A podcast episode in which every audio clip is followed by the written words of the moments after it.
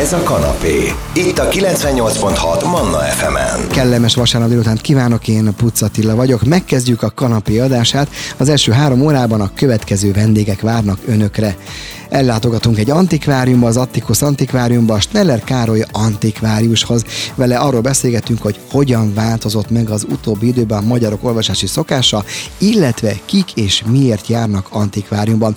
Majd jön egy első könyves szerző dr. Lengyel Gábor, aki amúgy az egészségügyben dolgozik, de egyszer csak azt érezte, hogy meg kellene írni a gyerekeknek a budai hegyek történetét. A könyvének a címe Csile, a Bérc tündére igen egyére, hogy pontosan miért, az majd az adásból kiderül.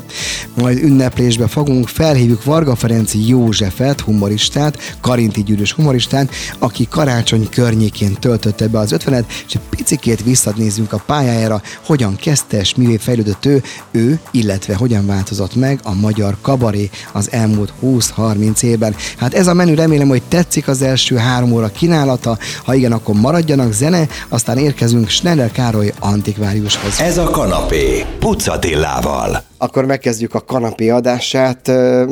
Tőlem általában megszokott módon most elhagytam a stúdiót, és itt vagyok a helyszínen, a terepen, az Attikus Antikváriumban, aki velem szemben el pedig Snellekáros Antikvárius.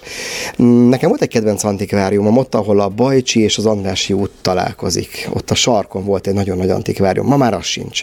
Sok antikvárium megszűnt. Az első adekvát kérdés Károly, aki már több mint 20 vagy, hát több mint 20 éve, 25 éve űződ ezt a szakmát, hogy mennyire változott meg ez a szakma szakma, vagy ez a hivatás, inkább hivatás ez szerintem az utóbbi mondjuk 25 évben? Minden változik, úgyhogy a mi szakmánk is változik. Ö, valójában nagyon megváltozott, ö, szinte napi szinten, tehát tényleg napi szinten benne kell lenni ahhoz, hogy, ö, hogy az ember fönn tudjon maradni és csinálni tudja. Hát, mint minden más, ez is erősen eltolódott a internet irányában, de továbbra is vesznek könyvet az emberek.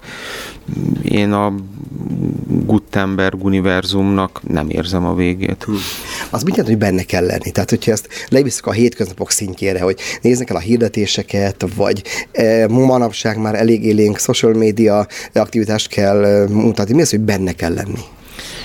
Nem kell nézni social médiát, hanem az emberekkel kell beszélni, bent kell lenni az üzletben, könyveket kell venni, könyveket kell eladni, és látszik, hogy mikor mit keresnek, mi az, amit régebben kerestek, már nem keresnek, de hát, hogy itt is vannak napi aktualitások, és nagyon-nagyon sok könyvnek most nem az az ára, ami egy éve, három éve vagy öt évvel ezelőtt volt, ugye ez mehet lefelé is, mehet fölfelé is, illetve ugye vannak az új kiadványok, amik ugye előbb-utóbb használt könyv lesz belőlük, ugye ez ugyanolyan, mint az új autó, de hát az új autóból is mindegyikből használt autó lesz egy idő után, hát könyvnél is ugyanúgy van, hogy minden új könyvből előbb-utóbb használt könyv van, van amelyik hamarabb, van amelyik később, de bekerül az antikvárkör forgásba, és ezt kell nézni, hogy mik az épp aktuális trendek.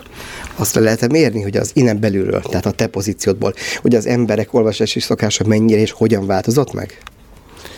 Hát nyilván az csak egy kis szegmens, amit én látok, de igen, igen, igen. És megváltozott nagyon? És milyen irányba például?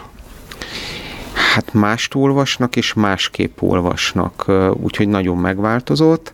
Hát nyilván valamilyen szinten, sőt, hát nem valamilyen szinten, hanem ehhez kell alkalmazkodni, ennek megfelelően kell megválasztani a antikváriumnak is a üzletpolitikáját. Hát elsősorban arra kell ráérezni, hogy mik azok a könyvek, amik eladhatók, mik azok, amik eladhatatlanok. Rengeteg olyan könyv van, ami eladhatatlan. Ö, abban most nem menjünk bele, hogy minek mi a tartalmi értéke, vagy az eszmei értéke. Most a kereskedelmi értékről beszélünk, hiszen én antikvárius vagyok, nem egy irodalomtörténész. Na, de hát rengeteg olyan könyv van, aminek a kereskedelmi értéke nulla, aztán persze vannak olyanok is, amiket sok-sok-sok ezer forintért el lehet adni, és hát ezzel kell képbe lenni, hogy vannak olyan szerzők, amik már mondjuk kimentek a divatból, vagy vannak új divatok, és hát ezeket valamilyen szinten ki kell szolgálni, meg kell lovagolni ahhoz, hogy az antikvárium életben tudjon maradni. Ha innen folytatjuk, most zenénünk, azt tegyünk vissza az Attikus antikváriumba. Arra leszek majd kíváncsi, hogy az ember, a fiatal ember, a fia, mondjuk a tizenéves Neller Karcsi már ennek készült, vagy az élet hozta azt, hogy ő antikvárius lett. 98.6 Manna FM, ez a kanapé, zene után folytatjuk. Ez a kanapé, Pucatillával. Folytatjuk az antikvár könyvek birodalmába tett látogatásunkat. Ugye azt kérdeztem volt az előbb, hogy a fiatal Karcsi tudta-e, hogy ő antikvárus akar lenni. Nyilván az egész onnan, onnan indult, de hogy imádtad a könyveket, szerettél olvasni, gondolom, hogy laikusan. És akkor egyszer csak eljött, hogy te antikvárus leszel.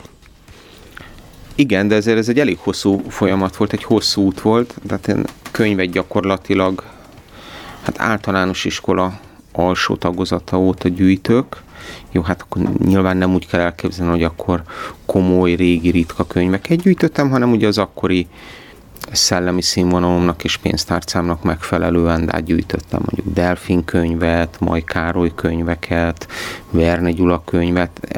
Ez egy, e, a Vernéket egyébként a mai napig gyűjtöm, meg a Maj Károlyt is. Gyűjtöttem, mit tudom én, kozmosz fantasztikus könyveket. Hát most, amit a 80-as években ugye hozzá lehetett férni, talán nekem volt az egyik legkomolyabb skifi tudományos fantasztikus könyvgyűjteményem még akkor a 80-as években Magyarországon, de aztán azt később eladtam. És hát 20 20-as éveim közepére jöttem rá, hogy hát ebből akár meg is lehetne élni. És akkor én előtte próbáltam mást is, de hát én foglalkoztam máshol, dolgoztam máshol is. Mi volt az a más, nem titok? Ú, nagyon sok minden, de hát a külföldön is dolgoztam, Magyarországon is dolgoztam több helyen, de igazából egyik helyen sem vertem gyökeret, iskolába is jártam, ö- aztán valahogy összekötöttem a dolgot, hogy hát a hobbimból akár meg is lehetne mm. élni. Ez egyébként a legtöbb gyűjtőnél ö, úgy történik, hogy a gyűjtés során keletkeznek felesleges példányok. Tehát ugye megszerzi ugyanazt a könyvet mondjuk egy szebb példányban, akkor a kevésbé szép felszabadul, hogy rájön, hogy ez mégse illik bele annyira, annyira a gyűjtési profiljába, és akkor ugye azokkal mit tud csinálni? Hát vagy elcseréli, vagy eladja. Mhm. Szerintem kívülről nézve az antikvárosnak a legérdekesebb momentum a munkájának momentum, amikor kapsz egy telefont, hogy egy hagyatékot fel kell vásárolni, vagy érdekel egy hagyaték, akkor azért előjön benned a kincskereső ösztön, gondolom. Ilyenkor telefonon megkezd, hogy ki volt az, aki, akinek a gyűjteménye volt a könyve, könyvéről szó van, egy előzetes felmérés van, vagy ilyenkor rögtön kimész, tehát kicsit a gyűjtő is előjön belőled. Nem, hát fölmérem, hát iszonyú mennyiségű, tehát még egyszer mondom, tehát az első blogban beszéltünk róla, hogy iszonyú mennyiségű eladhatatlan könyv van a piacon.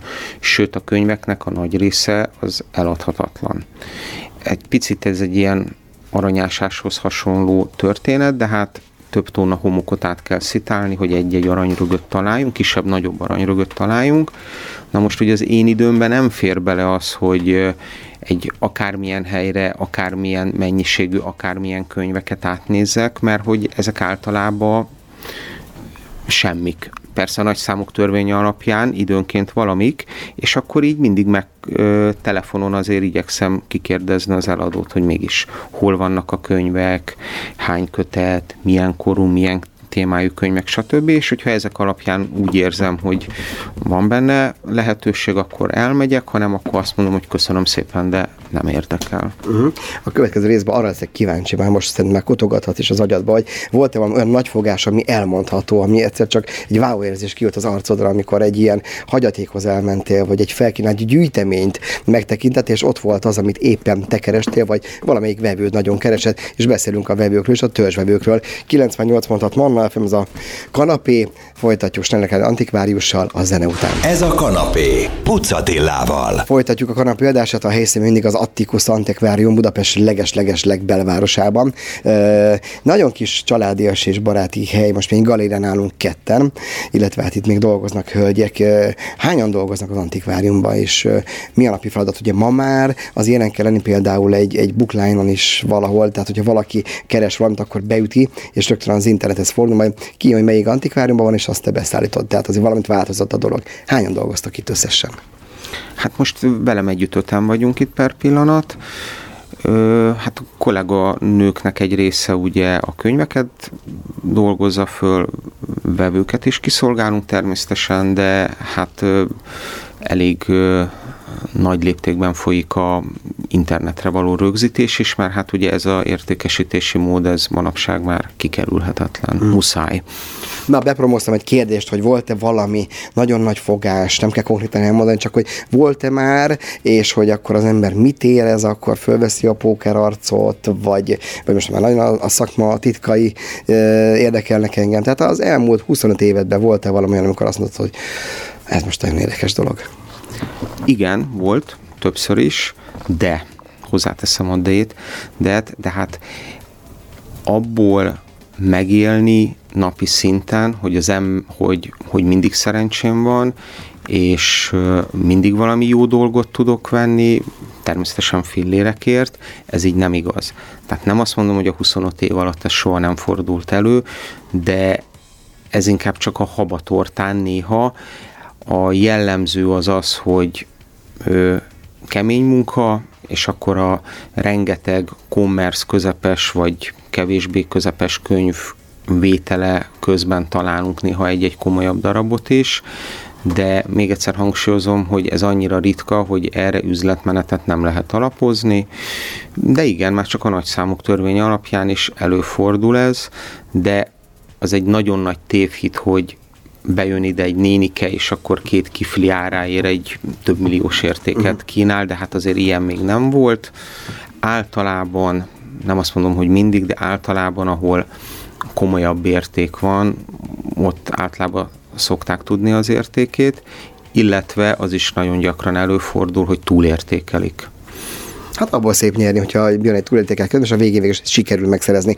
Utána mész te dolgoknak, jársz például a híres pesti borhapiacokra, vagy ennyire már nincs idő, mindent megtalálsz, vagy mindent behoznak hozzád?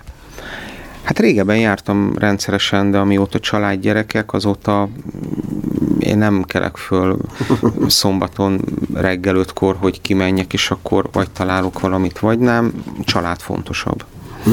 Mert 20 éve beszélgettünk az egész, amikor te melletted volt nekem egy családabárom, még ugye a televízió mellett, és akkor azt mondtad, hogy tulajdonképpen a te forgalmad, az átmenő forgalmad, amiből kvázi meg is él az ember, az nem a, nem a, nem a nagy gyűjtő kiszolgálása, hanem a, nem, nem, nem nevezük polymának, ezek az olvasott könyvek. Olvasom, eladom, valaki megveszi, azt látom, hogy igazából ez adja egy antikváriumnak ma a nagy forgalmát. Ez ma is így van?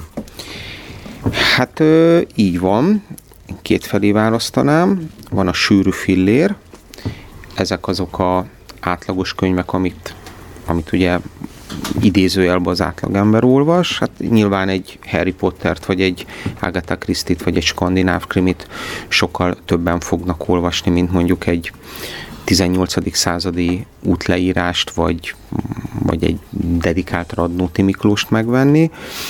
Ugye az utóbbi a ritka forint, mert ugye ilyet venni is nehéz, eladni is nehéz, és hát azért igencsak limitált azon embereknek a száma, akik, aki mondjuk pont egy dedikált radnótit szeretne venni, vagy egy első kiadású csokonai vitéz Mihályt, ezt most csak úgy példaképpen uh-huh. mondtam, egy ex-has. Ö, mind a kettőt igyekszünk kiszolgálni. Nyilván Harry Potterből sokkal többet tudok venni. Na a következő utolsó részben szóba jönnek ezek az emberek, akik a könyvgyűjtők, hogy milyen kapcsolatokat ápolsz velük, most is éppen keresel-e valamit, tehát van-e megbízás, mindenről beszélgetünk a zenék után a kanapé utolsó részében. Ez a kanapé, Pucatillával. Folytatjuk a kanapét, a helyszín meg mindig az Attikos Antikvárium a vendégemből, tehát én vagyok az ő vendége, Sneller Károly Antikvárius, most én kijöttem a stúdióból, és itt beszélgetünk gyönyörű rendszerezett könyvek között Erdély, magyar történelem, vadászat, vadászat? Had... hadászat, bocsánat, vadászat. cserkészet, ötvad, gondoltam, azért voltam kicsit bizonytalan, kémia, és hát van vadászat is. No, beszéljünk kicsit a gyűjtőkről. Könyvet gyűjteni az ilyen férfias dolog, tehát a legtöbb gyűjtő az férfi, vagy ez is egy ilyen, egy ilyen tévhit, egy ilyen felszínes vélekedés? Nem, ez nem tévhit, de hát könyvet valóban 99%-ban férfiak gyűjtenek. Hát a gyűjtők is olyanok, mint bármilyen más ember, de hát az egész fiataltól a egész idő, idősig mindenki megtalálható, de hát ez egy tévhit, hogy mondjuk a gyűjtői társadalom az 70 év, ilyen 70 pluszos korosztály. Szerencsére vannak fiatalok is, akik gyűjtenek, ami, ami egy nagyon jó érzés nekem.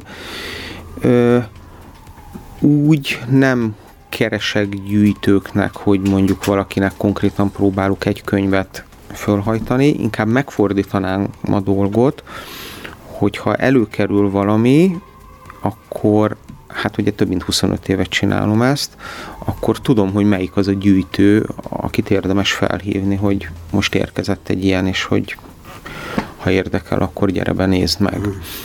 Ez egy ilyen nagyon kívülről nézve, ez egy nagyon ilyen nyugodt, ilyen, ilyen szeretni való hivatás. Ahogy most beszélgetünk, a te tempód is egy ilyen nyugodt, tehát soha nem voltál egy ilyen felpörgött ö, egyéniség, hogy igazából a te munkád, a te hivatásod az egyben a te szerelmed is, nem ezt nem lehet másképp csinálni. Tehát jól érzed magad ebben, erre vagyok csak kíváncsi. Jól érzem magam ebbe, de ez messze nem igaz, hogy ez egy nyugodt hivatás lenne, de hát nagyon gyakran lenyomok napi 10-12-14 órát, van, hogy reggel 5-kor, vagy fölkelek, mert mondjuk lemegyek valahova vidékre több száz kilométerre egy könyvtárat megnézni, ugye azt a rengeteg könyvet, amit veszünk, ugye azokat pakolni kell, de hát most per pillanat itt a riport alatt nyugi van, de vannak olyan szituációk, amikor kimondottan pörgős fizikálisan és mentálisan is. Ugye másnap találkoztunk, a pénteken találkoznak valami, mondtad, hogy akkor aznap kettő gyűjteményt kell megnézned. Arról lehet tudni, hogy mostanában milyen gyűjtemények, örökséget kell megnézned, milyen gyűjtemény, milyen örökségek közelebb jutottál, hogy van erre valami, valami általános összefoglaló esetleg? Nincs általános összefoglaló, hát ugye a hagyatékok vagy az örökségeknek a nagy része ezek átlag emberek átlag könyvei. Hát lássuk be, hogy mondjuk egy egyetemi tanár hagyatéka az ritkán kerül piacra, már csak azért is, mert ugye egyetemi tanárból igen kevés van. Az örökösök nem mindig akarják eladni, és annak az esélye, hogy pont engem hívjanak föl vele, ugye az még kisebb. Általában teljesen átlag emberek átlag könyvei kerülnek képbe, de persze időnként van, hogy egyetemi tanárhagyatéka is előkerül, de hát bár csak, csak ilyenekkel tudnék foglalkozni, de hát a realitás az nem ez. Mennyire vagy optimista a jövődet, illetve üzletileg, hogy meddig lesz még az antikvárium antikvárium? Ugye amikor mi megismerkedtünk, az e-bookok még sehol nem voltak, most már talán azt mondom, hogy tarolnak, mert nem, nem nyert akkor át az e-book a papírral szemben. De hogyha mondjuk mersze tervezni, mondjuk mi, mi 10 év múlva, 15 év múlva fiatal ember vagy még, tehát még bőven ebből élhetsz. Optimista vagy, vagy gondolkodnod kell Béterben, vagy te föltettél minden mindent egy lapra, antikvárius és maradsz. Én optimista vagyok, de hát a nemzeti, de hát a, a nemzeti erekje kategóriájú munkákat az bármikor el lehet adni. Tehát a, mit tudom én, egy, egy első kiadású Széchenyit, egy, egy dedikált József Attilát. Ez a ritka forint, ugye? Igen, de ezek tartják az árukat, sőt, ezek még jó befektetések is, hogyha elnézem, hogy az utóbbi 30 évben vagy 40 évben hogyan alakult az áruk. Ö, használt könyvre meg mindig lesz igény. Most egy csúnya dolgot fogok mondani. A nagyon drága új könyv az valamilyen szinten a antikváriumok malmára hajtja a vizet, mert lehet, hogy azt mondja, hogy 4000 ér nem veszem meg újonnan, de 2000 ér megveszem antikváriumba. Ö, tudni kell szelektálni, de hát ezért mondtam neked azt az egyik előző blogba, hogy napi szinten benne kell lenni, mert tudni kell a ocsút külön választani a búzától. De hát ugye vannak azok a könyvek, amikkel egyáltalán nem kell foglalkozni. Tehát amikor azt mondják, hogy tessék, itt van, ingyen elviheti, még úgy sem hozom el, mert a szállítása, tárolása, feldolgozása, stb. az mind pénzbe kerül. De hát van a totál eladhatatlan, és akkor ami eladható, abból tudni kell szelektálni, hogy ez most 500 forint, 1000 forint, 5000 forint, vagy akár még több is lehet, de hát ezért kell benne lenni, hát sajnos nagyon-nagyon sok, tehát főleg a Kádár rendszerben kiadott könyveknek a jelentős része eladhatatlan. Hát szomorú szívvel ugye azokkal nem foglalkozunk, de ugye úgy kell nézni, hogy ez a pohár félig tele vagy félig üres. Én úgy látom, hogy félig tele, mert ugye azokra, az, azokra a könyvekre koncentrálok, amik viszont eladhatók. Uh-huh.